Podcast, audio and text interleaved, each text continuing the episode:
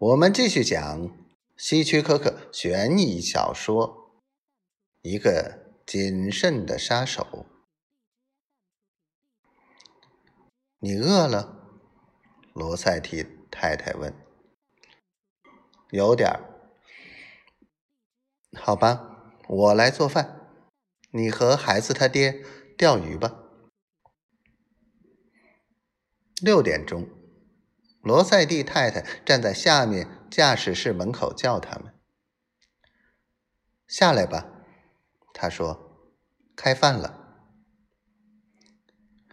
罗塞蒂吃饭时很紧张，时不时看看科斯塔。他太太忙着给他们端饭端菜，一言不发。饭后。科斯塔在船舱里睡了半小时，醒来后发现罗塞蒂询问的看着他：“我要游泳去。”科斯塔说。罗塞蒂太太伸出小手拍拍他的胳膊：“小心。”他说。科斯塔低头冲他微微一笑。我一直很小心的，他说：“我是个谨慎的人。”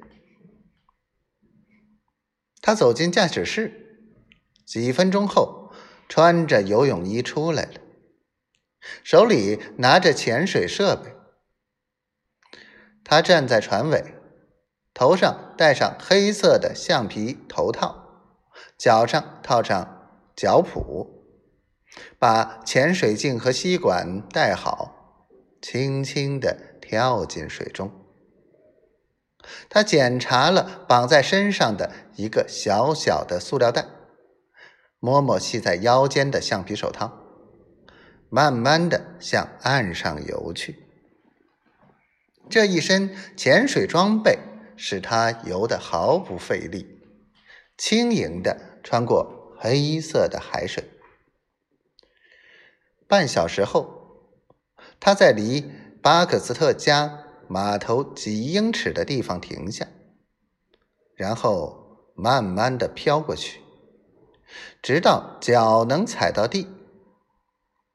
他伸手拿出那个小塑料袋，打开，从里面拿出一块肉，小心翼翼的不让它沾上水。